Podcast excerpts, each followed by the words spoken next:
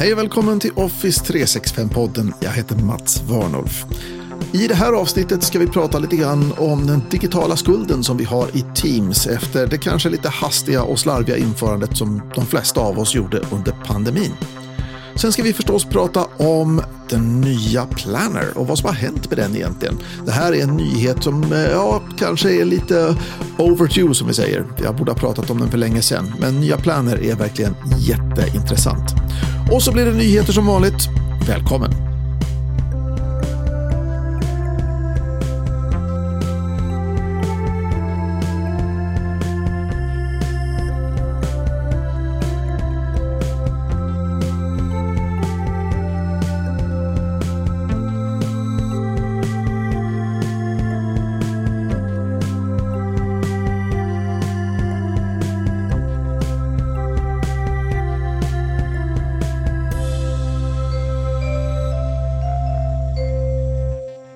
Har du någonsin funderat på hur det blev när Microsoft Teams plötsligt blev allas bästa vän under pandemin? Ingen var förberedd, men alla hoppade på tåget. Pandemin slog till och bam! Teams var överallt. Och nu sitter vi här med skägget i brevlådan, arvet efter ett slarvigt och snabbt införande.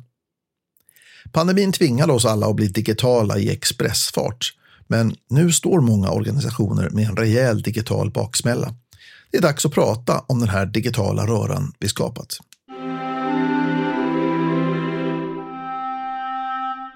Under pandemins kaos blev Microsoft Teams lösningen för många företag. Det var långt ifrån en smidig övergång och nu står vi inför utmaningen att städa upp i det här systemet, skapa struktur och effektivisera vårt digitala samarbete. Hur hamnade vi här?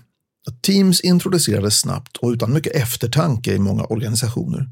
Ingen fick ju vara på kontoren och fokuset blev att snabbt få igång arbetet hemifrån via Teams. Och det blev mycket chattar och möten. Teamen fylldes snabbt med dokument och konversationer. Det blev ett digitalt vildvuxet landskap där viktig information lätt kan gå förlorad.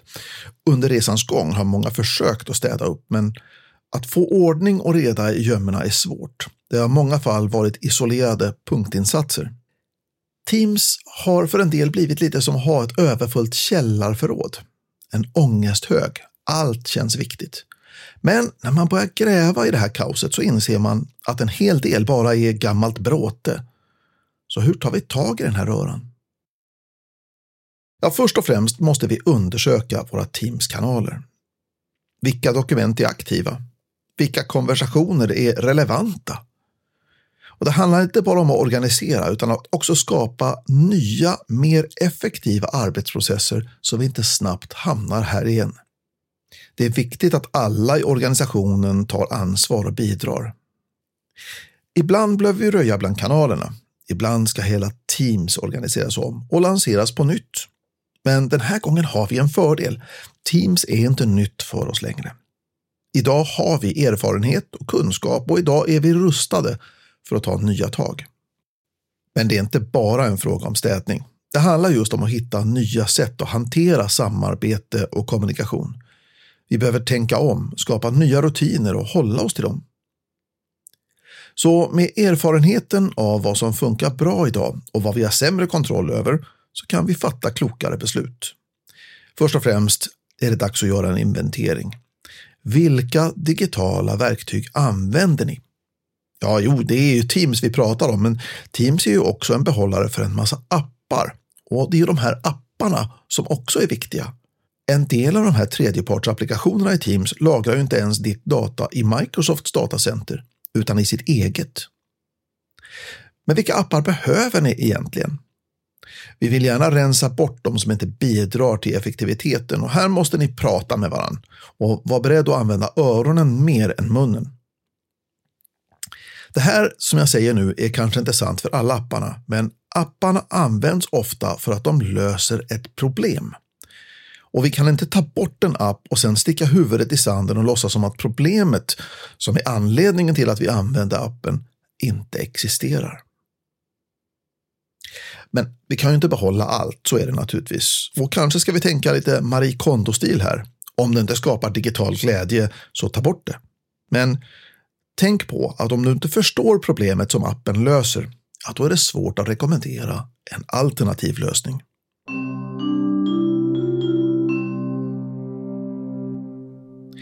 Sen måste vi ta ett omtag i hur vi samarbetar digitalt. Här är ett exempel. Studier visar att vi gärna chattar med varandra direkt, men vi har inte diskussioner och konversationer i våra kanaler i Teams. Jag har en teori om det där, om att det bland annat handlar om att vi inte gärna vill ha våra missförstånd och stavfel liggande i kanalen för alla att se i evig tid. Men kom ihåg, missförstånd är inte bara dåliga. De är en möjlighet att förtydliga. Om du har missförstått någonting så finns det fler som har gjort samma misstag. Det är jag helt säker på. Våra chattar blir ju mer privata och tillför inte gruppen någon ny kunskap, medan kanalkonversationer ger en mycket bättre kunskapsöverföring. Sen behöver vi sätta upp klara regler. Vem får skapa nya Teams? Vem får skapa nya Teams-kanaler? Vem får lägga till nya appar? Hur länge ska filer sparas? Och vart ska filerna ta vägen om vi tar bort teamet? Det här handlar om att skapa en struktur som är hållbar på sikt. Nästa steg, och inte det sista steget, för det finns inget sista steg. Men nästa steg är att skapa en funktion för att fatta beslut om hur vi ska använda våra digitala verktyg. Det är funktionen vi pratar om, och om din organisation är mindre och utan komplicerade regelverk, ja då kan den här funktionen, den här gruppen också vara ganska liten och okomplicerad. Är du en kommun eller en region eller ett statligt verk eller ett megastort företag, ja då blir det här lite mer klyddigt. Det här låter omfattande, och det är det också. Men man måste inte bygga Rom på en dag. Låt det ta tid, men se till att ni håller arbetet igång, att det går framåt. För jorden snurrar vidare, och det kommer nyheter i Microsoft tre sextiofem, det kommer nya appar och det kommer nya affärsproblem som behöver lösas. Låt dig inte stressas av att ni inte är färdiga med det här, för newsflash, ni kommer aldrig att bli färdiga. Men sitt inte som långben i husvagnen och ät lunch som han gör i Kalle Ankas julafton när någon plötsligt frågar vem som kör bilen. Oops. Så vad väntar ni på? Det är dags att dyka in i Teams-djungeln och börja rensa upp. Fråga dig själv, vad kan vi göra bättre? Hur kan vi förändra vårt sätt att samarbeta för att bli mer effektiva? För det är dags att ta tag i Teams-kaoset och göra det till en produktiv och organiserad plats. Och ta gärna hjälp av någon. Vi är många konsulter i branschen som har gjort den här resan med andra organisationer. Och tillsammans kan vi göra någonting bra.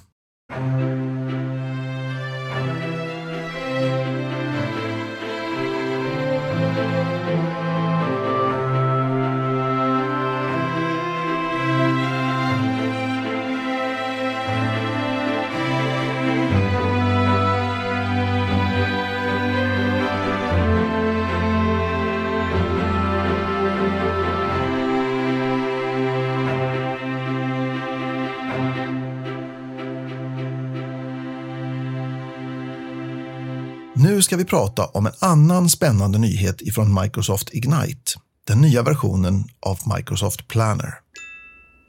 Den nya Planner kombinerar enkelheten från Microsofts To-Do och Planners gruppsamarbetsfunktioner med kraften ifrån Microsoft Project.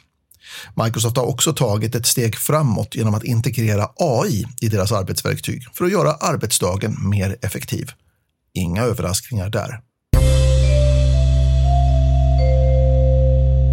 Den nya Planner är anpassningsbar. Den erbjuder flera olika mallar, vyer och sätt att arbeta med den.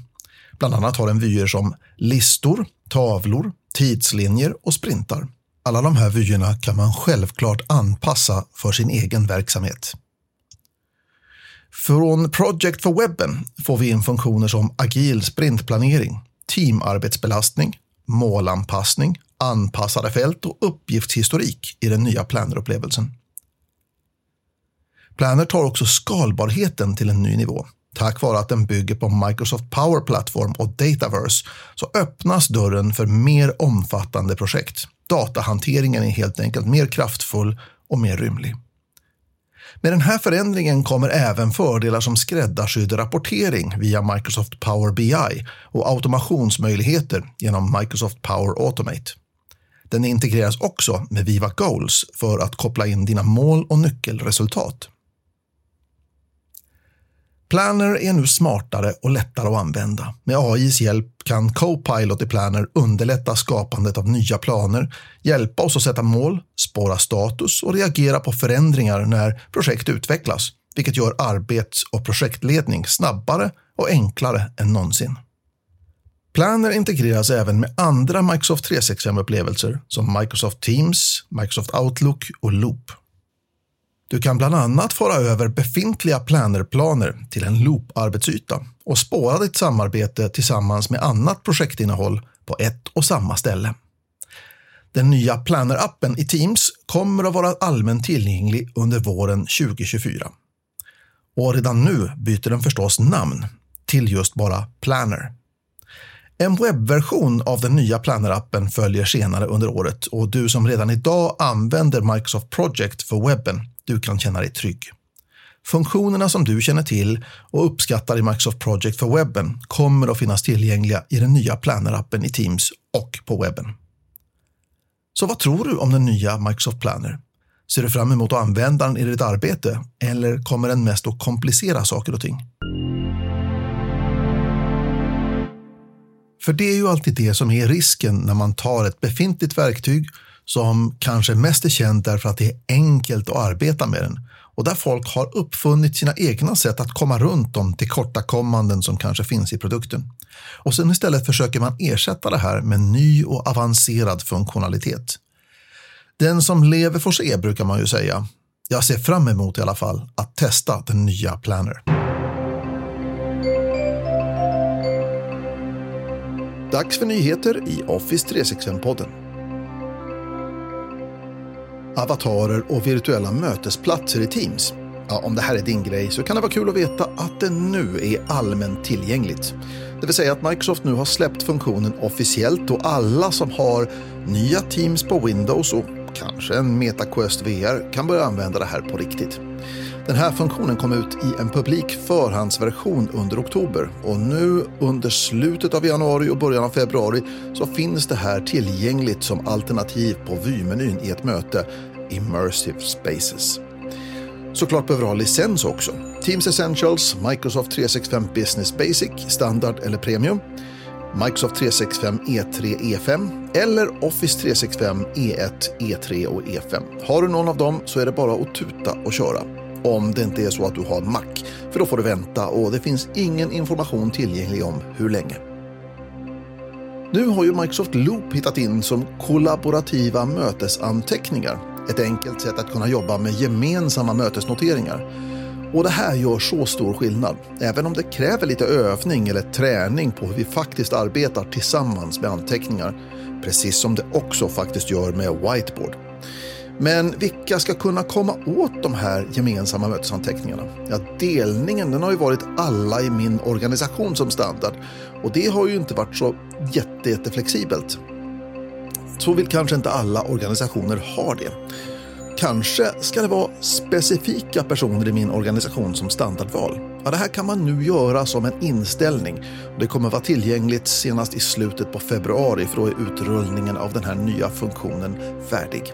Så om du har stängt av det här med kollaborativa mötesanteckningar just därför att alla kunde komma åt dina mötesanteckningar oavsett om de var med i mötet eller inte, så nu törs du slå på dem igen. Nu slipper du snart visa upp din desktop för andra mötesdeltagare som sitter i samma fysiska rum bara för att du kopplar din dator till projektorn eller skärmen. Ett nytt läge som heter Shared Display Mode dyker upp i Teams senast i mars. Det här gör att själva mötesvyn är det enda som syns för de andra i det fysiska mötesrummet.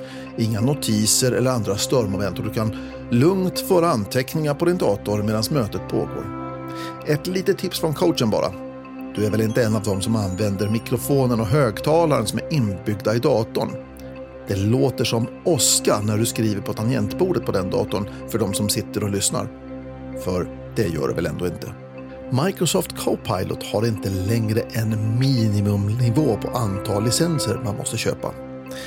Copilot släpps nu för alla, inklusive att köpa bara en enda licens om man vill det. Och det här finns i två stycken varianter. Först och främst Copilot Pro som är till för individer och Copilot för Microsoft tre sextiofem naturligtvis som är till för företag. Vad är det för skillnad på de här då? Ja, de har i grund och botten samma möjligheter, men det finns två viktiga skillnader mellan de här produkterna.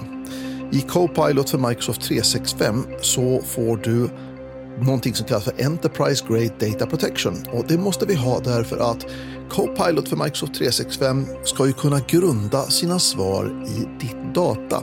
Det vill säga vi måste ge Copilot för Microsoft tre sextiofem tillgång till saker och ting som du har i dina dokumentförråd. Saker och ting som du har i din OneDrive och i SharePoint och i Teams och alltihopa det här. Och då måste ju det datat vara garanterat skyddat mot informationsläckage på något vis. Så här har vi då det som vi kallar då för anledningen till varför man betalar tio dollar extra per månad.